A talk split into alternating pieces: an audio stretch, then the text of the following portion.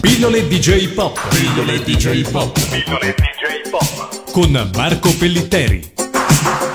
Eccoci di nuovo su Radio Animati in compagnia di Marco Pellitteri per una nuova pillola di J-Pop. Bentornato Marco. Grazie Matteo e buonasera o buongiorno a tutti. Registriamo questa puntata mentre tu sei in realtà in partenza per il Giappone. Passerai da Parigi, ma questa è un'altra storia. Molto sordida molto sordida, per una conferenza importante che mi dicevi segna una svolta nel dibattito accademico sul ruolo dei manga. Quindi io ti chiederei di parlarci di questa importante conferenza. Sì, eh, il dibattito accademico, ma anche il dibattito più eh, generale su scala internazionale circa i destini anche, diciamo così, eh, del manga dell'anime per quanto riguarda insomma lo scenario globale e eh, per vari aspetti anche le, le, politiche, le strategie delle case editrici, eh, delle istituzioni e delle varie associazioni professionali,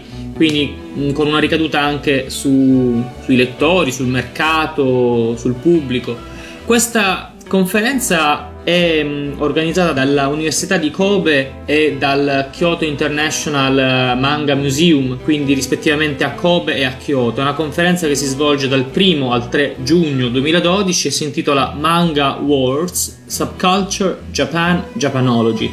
Un titolo che diciamo già fa capire che si parla insomma dei vari aspetti dei, dei rapporti tra il manga e il Giappone con l'Occidente. Infatti eh, le prime due giornate si svolgono all'Università di Kobe e sono su tutti gli aspetti eh, come dire sociali, internazionali del manga nel mondo e dell'immagine del manga e, dei, e del Giappone stesso nel mondo. Eh, il Giappone in qualche modo per come viene rappresentato eh, nei manga attraverso i manga e quindi per come viene percepito grazie ai manga nel mondo. È la, la terza giornata che si svolge al Museo Internazionale del Manga di Kyoto, tra l'altro un museo del quale abbiamo già parlato la scorsa stagione in una pillola di J-Pop, prevede interventi tutti legati agli aspetti estetici del vecchio e del nuovo manga. La platea e soprattutto i partecipanti sono assolutamente internazionali da, provengono da moltissimi paesi, non soltanto chiaramente dal Giappone. Io sono credo l'unico italiano, ma diciamo ci sono eh, come dire, esemplari quasi unici per varie nazionalità, dal Messico, eh, da, dalla Cina, eh, dalla Corea, eh, dalla Francia, dagli Stati Uniti, dal Canada ed anche ad altri paesi che adesso non, non mi vengono in mente, eh, però si tratta di veramente di una um, situazione globale che fa capire che questa conferenza, per modo in cui è organizzata, avrà delle conseguenze, degli effetti di un qualche tipo eh, su, sul dibattito internazionale e quindi anche sulle azioni, secondo me, degli editori giapponesi, che tra l'altro saranno presenti con alcuni referenti ad assistere a questa conferenza. Dicevi quindi che da ogni paese del mondo c'è una persona invitata, ma quindi la conferenza internazionale, però il punto di vista è quello del Giappone che invita degli ospiti per capire lui come il resto del mondo lo, lo percepisce attraverso i manga. Esattamente, ci sono invitati non da ogni paese, ma da vari paesi. Poco fa mi ero dimenticato, per esempio, di citare Singapore e Israele anche. Sì, il Giappone, eh, attraverso questa conferenza, vuole capire che cosa succede, qual è lo stato dell'arte eh, sulla percezione dei manga e del Giappone attraverso i manga nel mondo. Ovviamente questo lo può fare soltanto invitando persone di vari paesi eh, che raccontino eh, in qualche modo attraverso dati, osservazioni e insomma metodologie varie che cosa sta succedendo. Fog la scommessa fatto già ed in tempo tornerà dal giro del mondo. Fog strano tipo come lui non si incontra quasi mai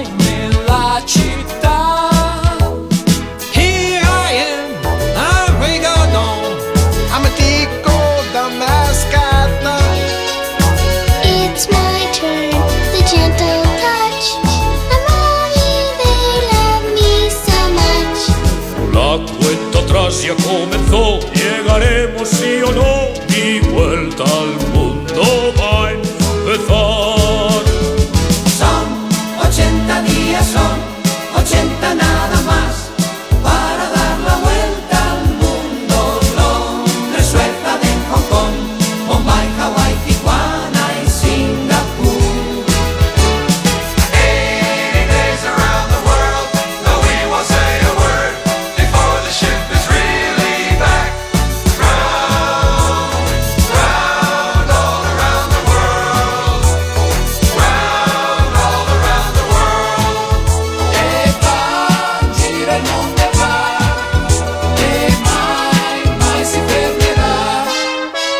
quindi parlerai del ruolo dei manga in Italia, posso immaginare. Sì, del ruolo dei manga e dell'immagine del Giappone sia tra i lettori sia tra i non lettori di manga in Italia e anche in Francia in realtà perché recentemente con il Manga Network, questo gruppo di ricerca internazionale, abbiamo eh, avviato e stiamo portando avanti la seconda fase della nostra eh, ricerca che sta diventando una sorta di ricerca longitudinale, dato che abbiamo eh, raccolto nel 2007-2008 eh, una prima mh, mm, grossa ondata di questionari in vari paesi e nel 2010-2011 una seconda ondata di questionari, questionari leggermente diversi che questa volta abbiamo distribuito non soltanto fra lettori di manga ma anche in un campione di non lettori come gruppo di controllo diciamo così per eh, registrare quali fossero non soltanto i dati e le opinioni sui manga fra i lettori ma anche le opinioni sul Giappone sia fra i lettori di manga sia, e questo è il gruppo di controllo, fra i non lettori eh, di manga. Eh, infatti la prima parte della conferenza è costituita di eh, due sessioni, una la mattina e una al pomeriggio. La prima si intitola eh, Workshop about International Survey on Manga in Japan, cioè laboratorio seminario sulla indagine internazionale eh, su, sui manga e sul Giappone, alla quale partecipiamo io e il professor Jean-Marie Buissou che gli ascoltatori di Radio Animati già conoscono come autore del libro Il manga e alcuni altri studiosi da Hong Kong, da Tsukuba, da Kobe e dal Messico. Quindi diciamo che parleremo di ciò che è stato scoperto eh, in questa seconda ondata che è tuttora in corso. Infatti abbiamo avuto la possibilità finora di mettere nel computer i dati dei questionari di Francia e Italia e quindi ci vuole un po' di tempo per eh, imputare, come si suol dire, per mettere dentro al computer tutti i dati. Colgo tra l'altro l'occasione, eh, se mi consenti, di eh, ringraziare lo staff di Anime Click che mi ha praticamente aiutato in maniera strepitosa nell'inserire nel computer i dati dei questionari italiani. Senti, ma e con questa analisi avete già evidenziato qualche differenza significativa fra i diversi paesi nel mondo, in un confronto Italia-Francia per esempio? Sì, ecco, ehm, purtroppo appunto non posso parlarti delle differenze nel mondo eh, in questo momento, ma eh, quello che è stato fatto appunto è un, uh, un confronto fra lettori e non lettori e fra Francia e Italia. Diciamo che in generale eh, l'immagine del manga tra eh, Francia e Italia è un, pochino, è un pochino diversa e anche l'immagine del Giappone è un pochino diversa tra Francia e Italia.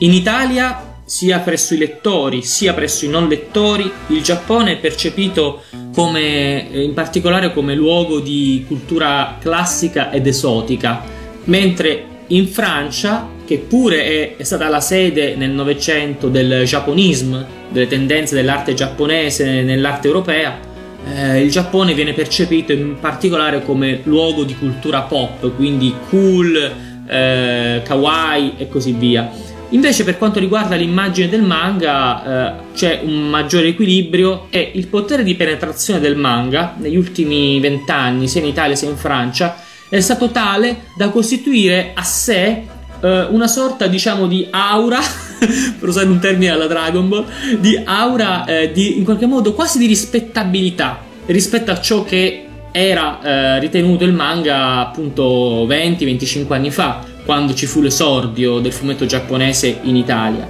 Eh, cioè il manga si è riuscito a creare una sua mm, reputazione diffusa anche fra i non lettori, anche di età adulta avanzata.